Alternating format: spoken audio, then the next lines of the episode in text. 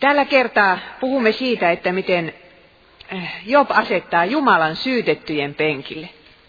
Me olemme puhuneet Jobin hurskaasta elämästä.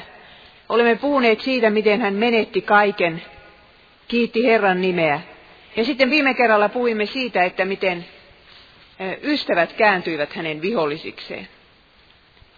Ne kolme ihmistä, joita, joihin hän oli luottanut ja, ja toivonut, että he häntä ymmärtäisivät, he kääntyivät vihollisiksi. Ja nyt puhumme sitten siitä, miten Job reagoi kaikkeen tähän. Hän aloittaa taistelun vanhurskaudesta. Rakkaat ystävät, kun te kuulette sanan vanhurskas, niin mitäs tulee teidän mieleenne? Joku teistä saattaa ajatella, en ymmärrä koko sanaa. Ja toinen ajattelee, että onko tuo nyt niin tärkeää, tuo nyt on jotakin vaan sellaista sana, sanoilla saivartelua, mitä se nyt sellainen vanhuskaus on. Mutta muistamme kuitenkin me luterilaiset, että Lutterillehan tämä oli elämän ja kuoleman asia.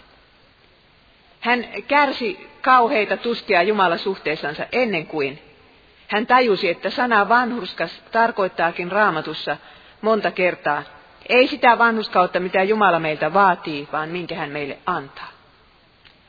Ja itse voin sanoa vähän samaa kuin Luther, että minä olin 22-vuotias, kun tämä asia minulle edes pikkuisen selvisi, ja sitä ennen olin kyllä todella onneton. Uskovainen, joka luuli, että hän joutuu helvettiin syntiensä tähden. Joten sen jälkeen 30 vuotta tämä asia on ollut minulle elämän ja kuoleman asia. Mutta myönnän kyllä ihan rehellisesti, että Jobin luennoista tämä on se kaikkein vaikea tajuisin. Mutta nyt kysyn sinulta, oletko sinä vanhuskas? Mihinkä sinä sitä vanhurskautta tarvitset? Vastaus kuuluu, taivaaseen ei pääse yksikään ihminen, joka ei ole täysin vanhuskas. Niin tärkeästä asiasta tässä on kysymys. Ja tämä on Jobin kirjan suuria teemoja. Voiko ihminen olla vanhuskas Jumalan edessä? Job väittää, että ihminen voi olla vanhuskas. Ystävät väittävät, että ei voi. Kummankos kannalle te asettuisitte? Vähitellen käy kuitenkin ilmi, että ystävien mielestä ihmisen ei tarvitsekaan olla täysin vanhuskas, voidakseen kelvata Jumalalle. Riittää, kun on suurin piirtein kunnollinen ihminen, sellainen kuin nämä ystävätkin ovat. He alentavat lain rimaa siihen kohtaan, mistä suunnilleen kunnollinen ihminen pääsee yli. Se lain rima ei ole tuolla jossain korkeuksissa, vaan siitä pääsee tämmöinen hyvä korkeushyppääjä yli. Mutta Job puhuu aina täydellisestä vanhuskaudesta. Hän ei puhu siitä, että ollaan suhteellisen kilttejä ja kunnollisia.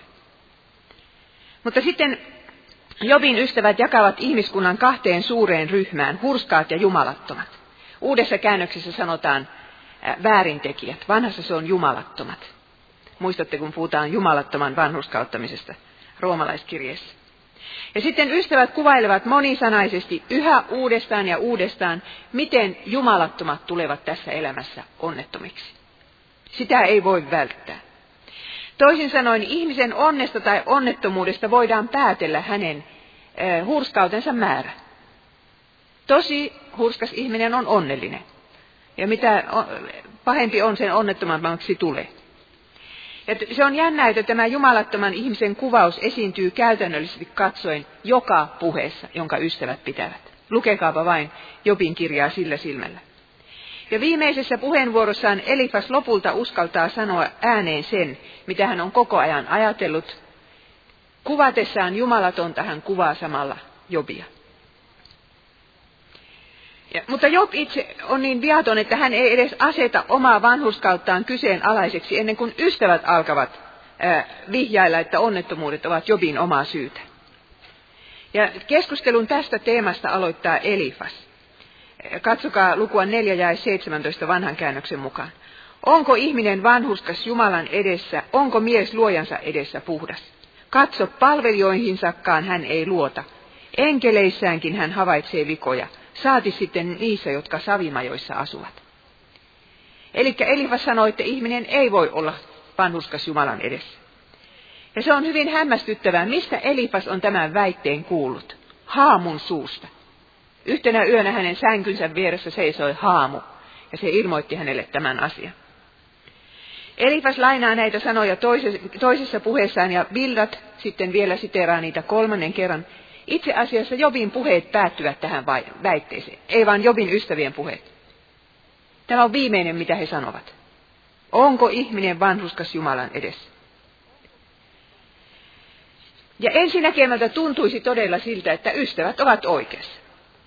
Eikös meille rippikoulussa ole niin opetettu, että kukaan ei ole vanhuskas Jumalan edessä? Mutta Jobin kohdalla tämä asia muuttuu monimutkaiseksi sen takia, että Jumala oli itse taivaan torilla kahteen kertaan julistanut, että Job on hurskas, vanhuskas. Eh, hän sanoi näin. Sillä ei ole maan päällä Jobin vertaista. Hän on nuhteeton ja rehellinen mies, pelkää Jumalaa ja karttaa pahaa. Nämä ovat Jumalan omat sanat. Ja Job pitää vanhuskaudestaan kiinni niin raivokkaasti, että minä olen ruvennut epäilemään, että hän, jostain hän tiesi nämä Jumalan sanat. Jumala oli jotenkin ilmoittanut hänelle tämän julistuksensa siellä taivaan torilla. Koska kuten ensimmäisellä luennolla sanoin, Jobin kirja on raamatun vanhimpia kirjoja, niin siellä, silloin ei ollut kirjoitettua Jumalan sanaa. Mutta kerran Job viittaa Jumalan sanoihin tällä tavalla, luvussa 6 ja keissa 9. Jospa Jumala suvaitsisi musertaa minut, niin olisi vielä lohdutuksenani, etten ole kieltänyt pyhän sanoja. Job yrittää epätoivoisesti olla kieltämättä pyhän sanoja. Ja minä luulen, että hän yrittää juuri olla kieltämättä tätä Jumalan vanhuskauden julistusta. Kuvitellaanpas nyt, että Job olisi antanut ystävilleen periksi ja sanonut, no en kai minä sitten ole vanhuskas, koska kerran kaikki tämä minulle tapahtui. Silloinhan hän olisi kieltänyt ne Jumalan sanat siellä taivaan torilla. Mutta Job ei anna periksi, vaan hän taistelee vanhuskaudestaan hamaan katkeraan loppuun asti.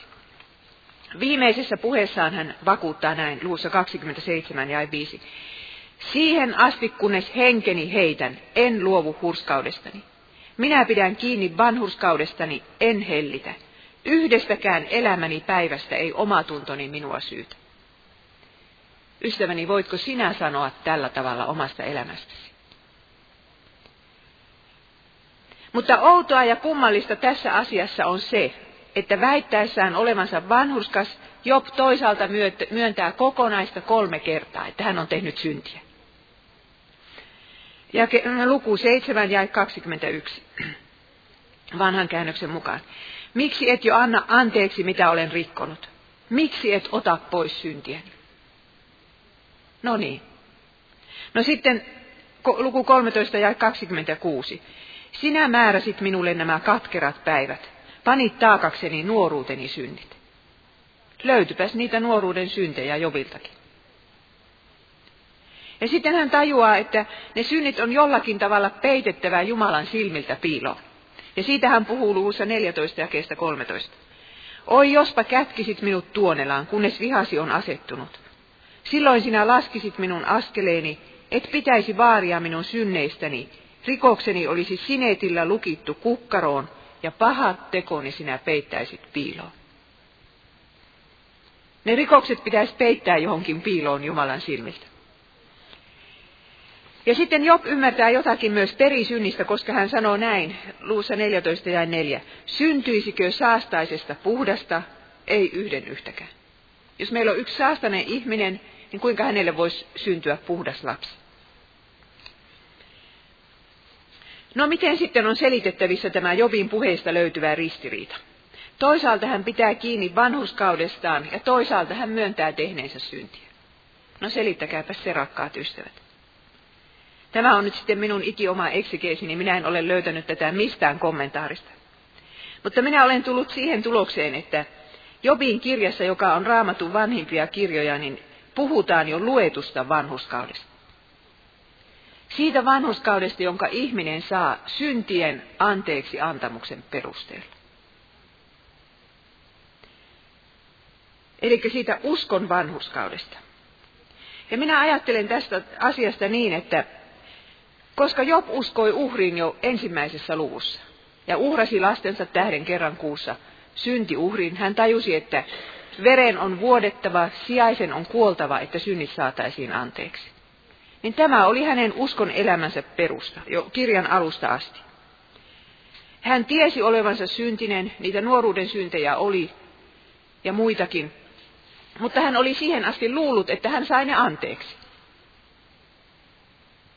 Ja nyt yhtäkkiä hänestä rupeaa näyttämään siltä, että kun kerran ystävät tekevät onnettomuudet hänen omaksi syykseen, niin Jobista rupeaa tuntumaan, että Jumala onkin epäluotettava. Hän kerran antoi ne synnit anteeksi, minä luulin, ettei minun tarvitse niitä muistaakaan. Voin sanoa, että yhdestäkään elämäni päivästä ei oma tuntoni minua syytä. Ja, ja sitten Jumala rankaisee niistä synnistä minua uudestaan, vaikka se sijainen on jo kuollut. Ja sen takia tämä on Jopille tämmöinen elämän ja kuoleman kysymys. Jopista näyttää siltä, että Jumala ei pidä sanansa. Ja jos katsotte lukua 9 jakeesta 27, nyt on uuden käännöksen mukaan. Jo, jos sanon itselleni, nyt minä unohdan murheet, otan iloisen ilmeen nauran, niin kohta iskee minuun uusi kauhu, sillä minä tiedän, että sinä et minua syyttömäksi julista.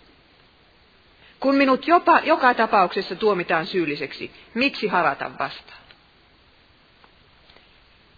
Rakas kuulijani, miltä sinusta tuntuisi, jos kärsimystesi perusteella uskon ystäväsi asettaisivat epäilyksen alaiseksi, oletko sinä vanhuskas vai etkö ole?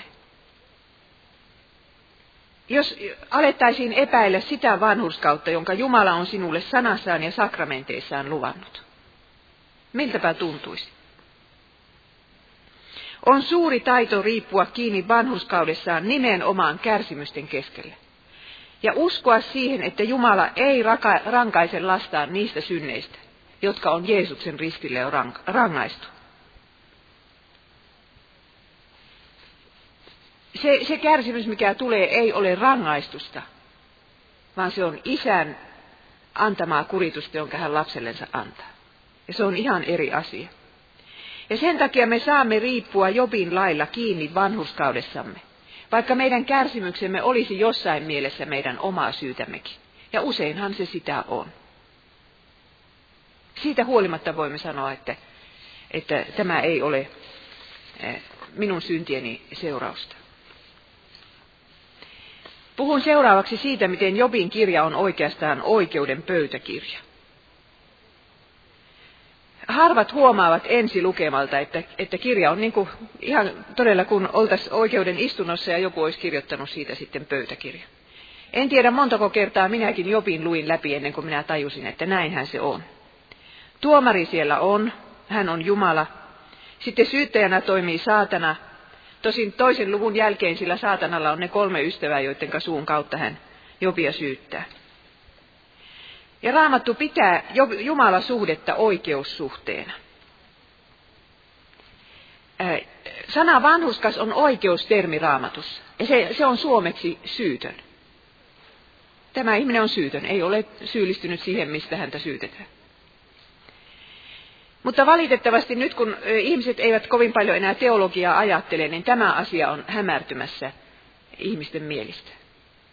Tämä on äärimmäisen tärkeä asia, että meidän suhteemme Jumalaan on oikeussuhde. Ja Jumala toimii aina oman lakinsa, oman pyhyytensä mukaisesti. Meidän aikanammehan ajatellaan, että Jumala on sellainen kiltti vanha setä, joka taputtaa pahan tekijää pään päälle ja sanoo, että no ei se mitään, heikkojahan me kaikki ollaan. Mutta eihän Jumala ole tällainen. Hän on pyhä tuomari, jonka on pakko antaa jokaista syntiä kohdata oikeudenmukaisen rangaistuksen. Ja jos, jos Jumala sanoo, että syytön, niin se tarkoittaa, että todella syytön. Ja Job on tässä asiassa yhtä mieltä, koska silloin kun hän luetteli ne kymmenen käskyänsä, niin hän aina heti perään sanoi, mikä rangaistus pitäisi tulla, jos, jos tämä käsky rikottaisi. Job tajusi sen, että synnistä seuraa rangaistus. No niin, nyt jo päättää vaihtaa jo, roolia ja vetää Jumalan oikeuteen. Nyt pistetään Jumala syytettyjen penkille. Jumalan pitää nyt vastata siihen kysymykseen, että minkä takia Jobille annettiin tämä kärsimys. Mutta oikeastaan Job ei itse keksikään tätä, että vedetään Jumala oikeuteen tai että aloitetaan oikeuden käynti, vaan Elifas ehdottaa sitä jo ensimmäisessä puheessansa, viides luku kahdeksas jäi. Sinun sijassasi minä vetoaisin Jumalaan ja esittäisin asiani hänelle. Ja Bildat sanoo myöhemmin luvussa kahdeksan jakeessa kolme, antaisiko Jumala väärän tuomion, vääristäisikö kaikki valtias oikeutta. Kun Job on nämä asiat kuullut, niin hän rupeaa miettimään sitä asiaa. Ja kolmannessa puheessaan hän, hän sitten äh, pohtii sitä, että voisiko Jumalan saada vastaamaan teoistaan. Mistä synneistä häntä Jobia rangaistaan näin kauhalla tavalla? Mutta samalla Job tietää, että tämä on ihan epäsuhtainen oikeudenkäynti. He eivät ole tasavertaisia oikeudenkäynnin osapuolia. Jumalalle ei kukaan mahda mitään, vaikka hän olisi väärässä, niin, niin ihminen sen on mahdotonta osoittaa, että Jumala on väärässä.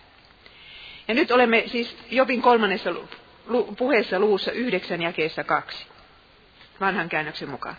Ei ihminen voi olla oikeassa Jumalaa vastaan. Se, joka ryhtyisi käymään hänen kanssaan oikeutta, ei pystyisi vastaamaan hänen kysymyksiinsä, ei yhteen tuhannesta. Ja sitten hän jatkaa jakeessa 14. Kuinka minä voisin käydä kiistaan Jumalan kanssa? Kuinka voisin löytää sanat häntä vastaan? Vaikka olisin kuinka oikeassa, en pystyisi hänelle vastaamaan. Voin vain rukoilla armoa häneltä, joka minu, minut tuomitsee. Vaikka hän ottaisi vastaan minun haasteeni, en usko, että hän suostuisi minua kuulemaan. Jos vaadin oikeutta, hän kysyy, kuka minut haastaa. Tämä on nyt se Jobin suuri ongelma. Ja taistelu vanhurskaudesta jatkuu. Ystävät syyttävät Jobia, kärsimys syyttää häntä, sairaus syyttää häntä, Jumalakin tuntuu syyttävän. Ja siinä tilanteessa Job Parka pyytää Jumalalta sydäntä särkevästi. Luku 10 jäi, jäi se kolme. Jumala, älä tuomitse minua syylliseksi. Kerro minulle, miksi käyt oikeutta minua vastaan. Mitä sinä siitä hyödyt, että sorrat minua, että hyljeksit omien kättesi luomusta? Sinä tutkit tarkoin minun rikkomukseni ja otat selvää, mitä syntejä ehkä olen tehnyt, vaikka hyvin tiedät, että en ole syyllinen, ja tiedät, ettei sinun käsistäsi pelasta mikään. Ja sitten hän jatkaa jakeessa 15. Ja nyt jos olen syyllistynyt pahaan, voi minua. Mutta vaikka olisin elänyt kuinka nuhteettomasti, en silti voisi nostaa päätäni. Yhä uusia todistajia sinä tuot eteeni. Sinun vihasi kasvaa kasvamista.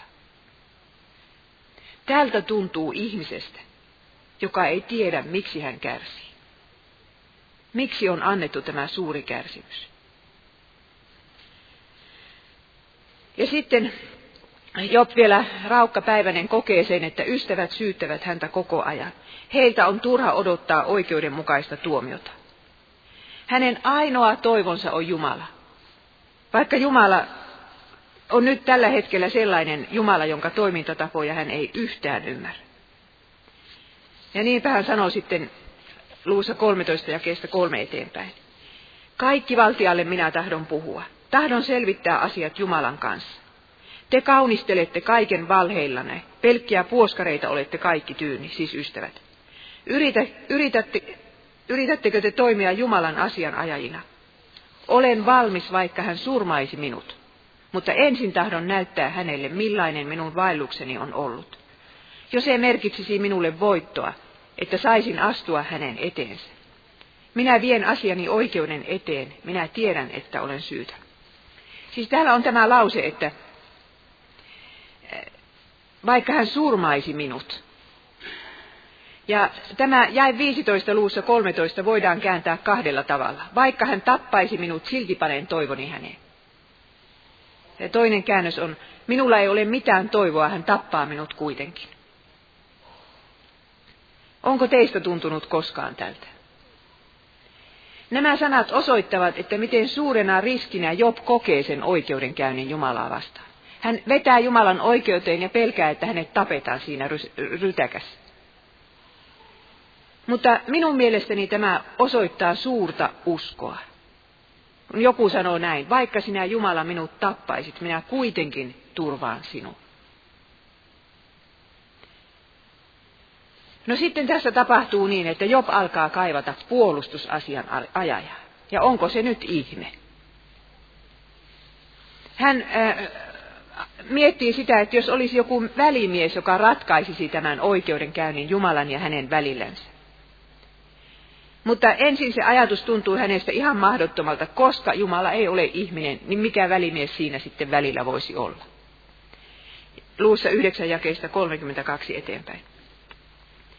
Hän ei ole ihminen niin kuin minä olen. En minä voi käydä hänen kanssaan oikeutta, en puolustautua häntä vastaan.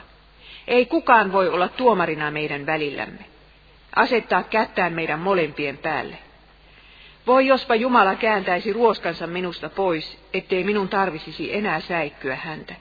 Silloin voisin puhua hänelle suoraan, pelkäämättä. Mutta ajatus kypsyy Jobin mielessä. Hän on itse ollut välittäjänä omien poikiensa ja Jumalan välillä, kun hän uhrasi sen ää, syntiuhrin kerran kuussa. Ja sen takia hän tietää, mihin välittäjää tarvitaan. Ja nyt Jobin sydämeen nousee se toivo. Jospa olisi puolustusasianajaja, joka olisi samalla kertaa ihminen, mutta myös Jumala. Ja tämä toive tulee näkyviin selvemmin luvussa 16, josta minä puhun vielä seuraavallakin kerralla, mutta luvun 16 jakeet 20 ja 21 ovat erittäin ratkaisevia Jobin kirjassa. Minä luen ne ensin uuden käännöksen mukaan. Minun silmieni kyyneleet kohoavat Jumalan eteen. Kumpa olisikin joku, joka ratkaisi, ratkaisisi ihmisen ja Jumalan välillä. Ratkaisisi niin kuin asiat ratkaistaan ihmisten kesken. Näin sanoo uusi käännös. Mutta vanha käännös sanoo näin. Jumalaan minun silmäni kyynelöiden katsovat, että hän hankkisi miehelle oikeuden Jumalaa vastaan. Job katsoo Jumalaan, että Jumala hankkisi oikeuden Jumalaa vastaan. Mistä hän nyt tässä oikein puhuu? Kaivatessaan tätä asianajajaa Job itse asiassa kaipaa avukseen Jumal-ihmistä, toisin sanoen Messiasta. Ja muistakaa, tässä on kysymys raamatun vanhimmasta äh, kerroksesta. Jobin sanat eivät ole sattumanvaraisia, vaan pyhä henki on ne hänen suuhunsa pannut. Nykyään teologiassa kielletään tämmöinen pyhän hengen toiminta kokonaan, mutta ää, minä kyllä vielä uskon siihen. Luen teille nyt pienen sitaatin tanskalaisen papin Leif Andersenin Jobin kirjan selityksestä. Hän sanoo näistä jakeista näin. Jobin kirjassa on se hämmästyttävä puoli, että sitä mukaan kuin Jobin katkera valitus kasvaa, tulevat esille myös eräät vanhan testamentin kirkkaimmista Messias-ennustuksista. Ne nimenomaan kasvavat esiin, eivät ole yhtäkkiä valmiina. Eli sitä mukaan kun Jobin epätoivo kasvaa, niin kasvaa hänen uskonsa Messiaaseen. Jos ei olisi ollut epätoivoa, ei hän olisi mitään välimiestä tarvinnutkaan. Eikö se ole niin meidänkin kohdalla? Tarvitsimmeko me Jeesusta ennen kuin oli se tilanne, että meidän silmämme katsoivat kyynelöiden tuonne taivaaseen päin? Niin. Lutherin mielestä Jobin kirjan pääajatus on se, että Jumala saattaa joskus näyttää tyrannilta uskovaistensa silmissä. Tämä on siis Lutherin ajatus. Mutta je- myös Jeesus kertoi vertauksen, jossa hän kerran vertasi Jumalaa väärämieliseen tuomariin. Tämähän on Luukkaan 18. luussa. Oli tämä tuomari, joka ei, ei välittänyt ihmisistä eikä pelännyt Jumalaa.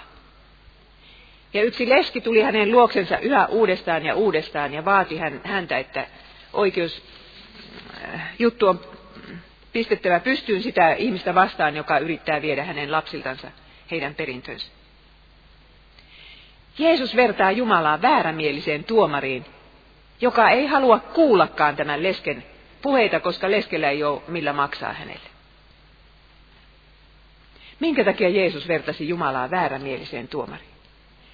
Minun mielestäni se on hyvin lohdullista, että hän sen teki, koska sillä tavalla hän osoittaa, että hän tajuaa, miltä meistä tuntuu, kun Jumala ei ku- näyttää siltä, että Jumala ei kuule eikä vastaa. Ystävät, eikö teistä ole tuntunut joskus, että Jumala on väärämielinen tuomari?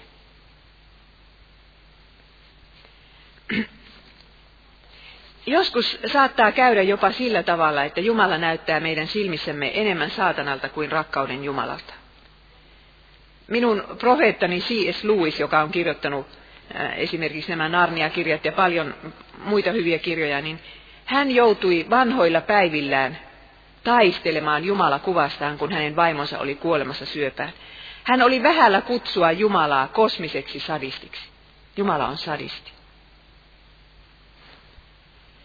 Niin, myös Job kuvaa Herraa inkvisiittorina, sellaisena inkvisiittorina, joka kiduttamalla saa kuulusteltavansa tunnustamaan mitä tahansa. Kuvitelkaapa sitä ja kuunnelkaa näitä Jobin ää, sanoja. Luku 9 jakeesta 17. Minä vähän hyppään tässä yli. Hän iskee myrskyllään minut maahan ja aina vain lisää minun haavojeni määrää ilman mitään syytä. Lyö haavoja. Edes hengenvedon ajaksi hän ei anna minulle rauhaa. Ei, hän lisää mistään lisää minun kärsimystäni. Niinhän inkvisiittorit aina ovat tehneet, että eivät anna ihmisen edes nukkua. Vaikka minä olen oikeassa, oma suuni joutuu tuomitsemaan minut. Suusta tulee se tunnustus, kun ei kestä sitä tuskaa enää. Vaikka olen syytön, hän tuomitsee minut väärintekijäksi. Syytön olen. Yhtä lailla hän tekee sinusta lopun, olit, olepa syyllinen tai syytön. Kun tuhon ruoska iskee ihmisiin, hän ei välitä viattomien kärsimyksistä. Kun maa on annettu kelvottomien käsiin, hän peittää tuomarien silmät. Ellei se ole hän, kuka sitten? Job kysyy, jos ei Jumala ota tämän maailman tilasta vastuuta, niin kuka sen vastuun sitten kantaa? Eli Jumalan lapsi kysyy tässä, että oletko sinä Jumala sadisti? Nautitko sinä ihmisen kärsimyksen katselemisesta? Vai oletko pelkästään välinpitämätön, kun lapsisi kärsii? Ajatelkaa sitä Jobin tilannetta. Hän, hänellä on paiseita koko ruumis täynnä. Hän ei voi edes istua, ei maata, ei, ei seisoa, ettei siinä ne paiseet olisi tiellä ja tuottaisi suurta tuskaa. Hän ei voi saa nukutuksi yöllä. Kaikki ihmiset ovat hänet hylänneet. Ja tämä Jobin kapina on kirjoitettu raamattuun sen takia, että me emme luopuisi toivosta, kun näemme saman kapinan nousevan omassa sisimmässämme. Muutenhan me saattaisimme ajatella, että en minä ole enää uskovainen ollenkaan. Uskovainen ei voi ajatella ja sanoa tällä tavalla. Mutta sitten me muistamme Jobin, että niinhän hänkin sanoi. No sitten Job alkaa katsella ympärilleen ja tajua, että eihän hän suinkaan ole ainoa, joka kärsii. Lesket ja orvot kärsivät, sorretut kärsivät. Jobilla on ollut se semmoinen naivi käsitys maailmasta, niin kuin ihmisillä nyt luonnostaan on kaikilla. Että kyllähän hyville ihmisille käy hyvin. Ja nyt hän tajuaa sen, että, että Jumala ei hallitse maailmaa niin, että hyville kävisi hy, hyvin. Ja jos hän on mielivaltainen, jos Jumala siis on mielivaltainen yksityisen ihmisen tuomarina, niin hän saattaa yhtä hyvin olla mielivaltainen koko maailman hallitsijana. Täällä maailmassa ei tapahdukaan niin, että, että, hyvä saa, että paha saa palkkansa. Jumalattomat vievät, saavat rauhassa tehdä pahaa, he vievät orvolta hänen ainoan aasinsa, eikä Jumala tee yhtään mitään. Tästä puhuu erityisesti luku 24. Minä luen siitä teille jakeesta kolme. Voitte ajatella niitä näkyjä, mitä olette televisiosta nähneet, kun Nytkin taas on pakolaisvirrat liikkeellä siellä Afganistanissa. Kuin autiomaan villiaasit maan köyhät kulkevat arolla. He etsivät syötävää ruokaa lapsilleen. He yöpyvät ilman vaatetta. Suojattomina he painuvat kalliota vastaan. Orpo riistetään äitinsä rinnoilta.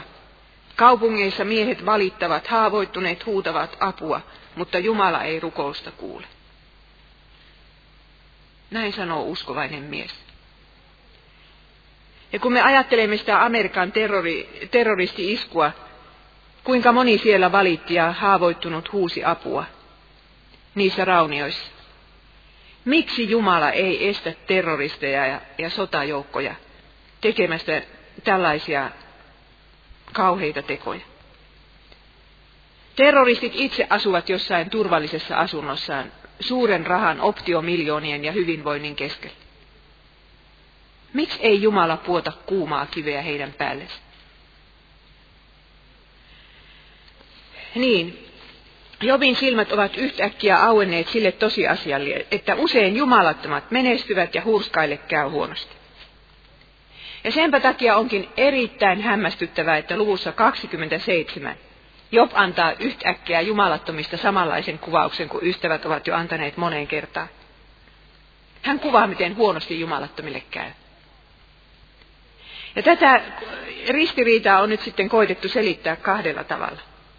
Ensinnäkin jotkut sanovat niin, että luvun 27 loppuosa ei olisikaan Jopin puhe, vaan se olisi puuttuva Sofarin puhe. Kun muilta kahdelta ystävältä on kolme puhetta, mutta Sofarilta vain kaksi. No voihan se olla näinkin, mutta minä itse kallistun tälle tämän toisen selityksen kannalle. Nimittäin sillä tavalla, kun Job aloittaa tämän puheensa näin, että käyköön viholliseni niin kuin jumalattoman. Minä ajattelen, että Job kuvaa siinä vaan, että miten hän toivoisi niille ystävilleen käyvä, jotka eivät ole häntä ymmärtäneet.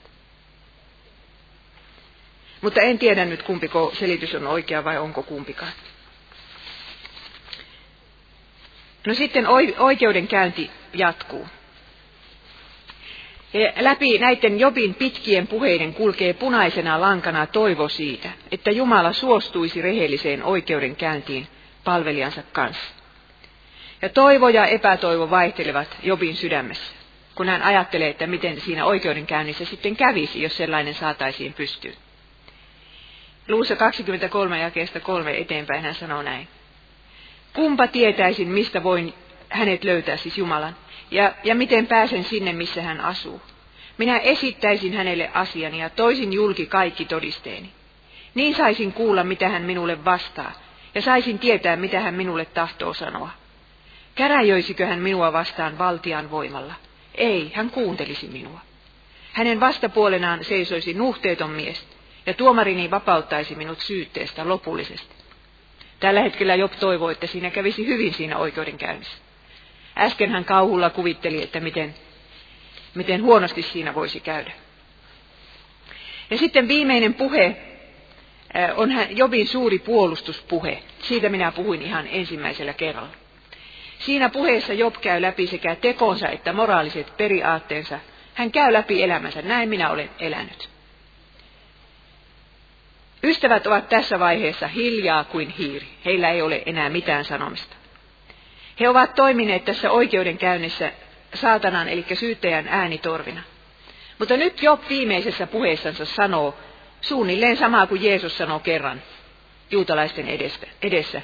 Kuka teistä voi näyttää minut syypääksi syntiin? Ja sitten Job aloittaa tämän viimeisen puheensa, hän vannoo valaa, niin kuin oikeudenkäynnissä vannotaan. Luku 27 jäi 2. Tämä on se vala. Niin totta kuin Jumala kaikkivaltias elää. Hän, joka on kohdellut minua väärin ja katkeroittunut, el, katkeroittanut elämäni. Niin kauan kuin henkeni on tallella, minun suuni ei totisesti puhu vääryyttä. Tämä oli se vala. En ikinä myönnä, että olisitte oikeassa. Puolustan syyttömyyttäni vaikka kuolemaan asti. Minä olen oikeassa. Siitä en luovu, en tingi. Oma tuntoni ei minua syytä mistään, mitä elämäni päivinä olen tehnyt. Ja sitten kun hän on sen puheensa saanut pide, pidetyksi, niin sitten hän sanoi viimeiset sanat tuomarille oikein pääpystyssä. Ja hän on varmana siitä, että hänestä ei löydetä mitään vikaa, ei rikosta siis. Luku 31 ja 35. Vastaa nyt minulle Jumala. Missä on syytekirja? Näytä se. Minä levitän sen viitaksi harteilleni, kierrän sen seppeleiksi päähäni. Job on niin varma syyttömyydestä, että jos olisi syytekirja, niin hän tekisi siitä viitan itsellensä. Tai hän teki siitä itsellensä semmoisen seppeleen. Eli kaikesta näkyy, että vanhurskaus on Jobille elämän ja kuoleman asia. Mutta minä nyt kysyn vaan, että onko se sitä meille? Onko se sitä Suomen kirkossa vuonna 2001? Olemmeko me valmiita taistelemaan oikean vanhurskauttamisopin puolesta? Sekä omassa omassa tunnossamme, kun saatana meitä syyttää ja onnettomuudet meitä syyttävät. Mutta myöskin kirkollisella areenalla, silloin kun tämä vanhuskauttamisoppi ollaan, tai kun tästä ollaan luopumassa. Minulle itselleni se oli kyllä todella vaikea pala, että luterilainen kirkko allekirjoitti yhteisen julistuksen vanhuskauttamisesta roomalaiskatolisen kirkon kanssa. Ja nyt sanotaan sitten, että yksin uskosta, yksin armosta, yksin Kristuksen kautta, se tarkoittaakin suunnilleen samaa kuin puoliksi uskosta ja puoliksi rakkaudesta. Onko tämä nyt sama oppi? Minulle ei mikään muu asia Suomen kirkossa ole ollut niin suuri järkytys kuin tämä. Koska vanhuskauttamisoppi on, on nämä 30 vuotta ollut minulle se elämän ja kuoleman asia, jota minä olen itse yrittänyt esimerkiksi lähetyskentillä opettaa. Ja niin kuin jotenkin olen ollut ymmärtävinäni, että tuskan ja kuoleman edessä ei mikään voi minua auttaa. Jos minulla ei ole turvanani oppia Jeesuksen tähden luetusta uskon vanhuskaudesta. Ja tämä on sellainen asia, tai sellainen oppi, josta me luulemme, että no onhan tämä nyt itsestään selvää, ja minähän olen kuullut tästä niin paljon, että, että ei tästä enää kannata kenenkään puhua. Mutta itse käytännössä tämä oppi meiltä äkkiä luiskahtaa sellaiseksi, että, että armo plus jotakin muuta. Armo plus hengelliset kokemukset. Armo plus kilvoittelu. Armo plus hyvät teot tai mikä tahansa. Alta aika yksikön se luiskahtaa siihen. Se on taistelun asia. Ja Job todella taisteli. Niin, no mitä Jumala vastaa Jobille? Minä en puhu siitä tässä, tällä luennolla, mitä Jumala vastaa, mutta kysyn vaan teiltä, että ajatelkaapa, jos Jumala ei olisi vastannut mitään. Jos hän olisi ollut vaiti siitä lähtien, kun Job nämä valituksensa esitti ehkä kolme ja puoli tuhatta vuotta sitten, aina tähän päivään asti. Mutta ei hän pysynyt vaiti. Siinä kävi nimittäin sillä tavalla, että Jobin toive toteutui kirjaimellisesti. Kun Job toivoi, että hän saisi asettaa Jumalan syytettyjen penkille. No se tapahtui. Se tapahtui juuri sillä tavalla. Eräänä päivänä Jumala istui syytettyjen penkillä ja joutui vastaamaan teoistaan kahdenkin tuomarin edessä. Toinen oli maallinen ja toinen oli taivaallinen. Syytekirja levitettiin hänen hartioilleen viitaksi, kun häntä pilkattiin valekuninkaan. Ja se kierrettiin orjan tappura seppeleeksi hänen päähänsä. Ja mitä siihen syytekirjaan sitten oli kirjoitettu, kun Jumala asetettiin syytettyjen penkille?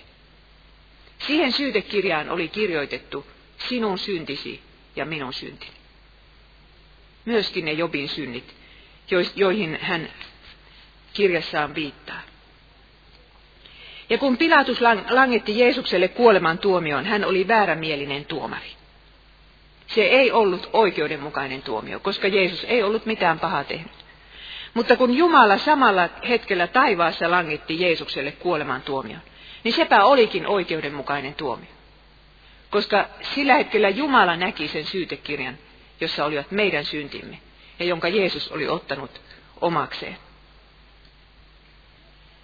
Ja Jeesus suostui kaikkeen tähän, että hänestä tulisi se meidän puolustusasianajajamme, jota Job oli niin kovasti peräänkuuluttanut.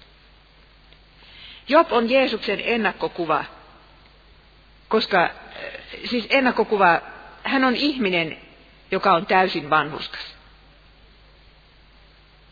Me emme ole täysin vanhuskaita ja sen takia me tarvitsemme sitä autoasta vaihtokauppaa. Sitä, että me todella jätämme ne syntimme Jeesukselle ja saamme häneltä hänen vanhuskautensa. Ja sellaiselle ihmiselle Jumala sanoo se nyt ja viimeisellä tuomiolla sen tärkeän sanan, syytön, vanhuskas. Jesajan kirjassa Jumala kutsuu meitä itse kutakin oikeudenkäyntiin kanssa. Ja se se sitten vasta onkin merkillinen oikeudenkäynti. Niillä käräjillä nimittäin korjataan sato tästä Jeesuksen kuoleman tuomiosta. Jumala sanoo näin. Niin, tulkaa käykäämme oikeutta keskenämme, sanoo Herra. Vaikka teidän syntinne ovat veriruskeat, tulevat ne lumivalkeiksi. Vaikka ne ovat purppuran punaiset, tulevat ne villan valkoisiksi. Miten Jobin kirjan oikeudenkäynti loppujen lopuksi päättyy, siihen palaan sitten seuraavassa luennossa. Hiljennymme rukoukseen. Herra Jeesus, kiitos, että sinä otit sen syytekirjeen kantaaksesi. Kaikki ne asiat, joista saatana meitä syyttää ihan täydestä syystä. Kiitos, että sinä kärsit sen rangaistuksen ja me voimme tänään kuulla eh, Jumalan äänen, joka sanoo meille, vanhurskas syytön. Suo Herra, että meidän kirkkomme pitäisi kiinni tästä kalleimmasta aarteesta. Suo, että meidän lähetystyöntekijämme julistaisivat sitä, missä he ovatkin. Suo, että uskon vanhuskaus saisi olla todellakin kaikkien Jumalan valtakunnan työntekijöiden tärkein sanoma. Auta, että se olisi se sanoma ja oppi, missä me riipumme elämässä ja kuolemassa. Amen.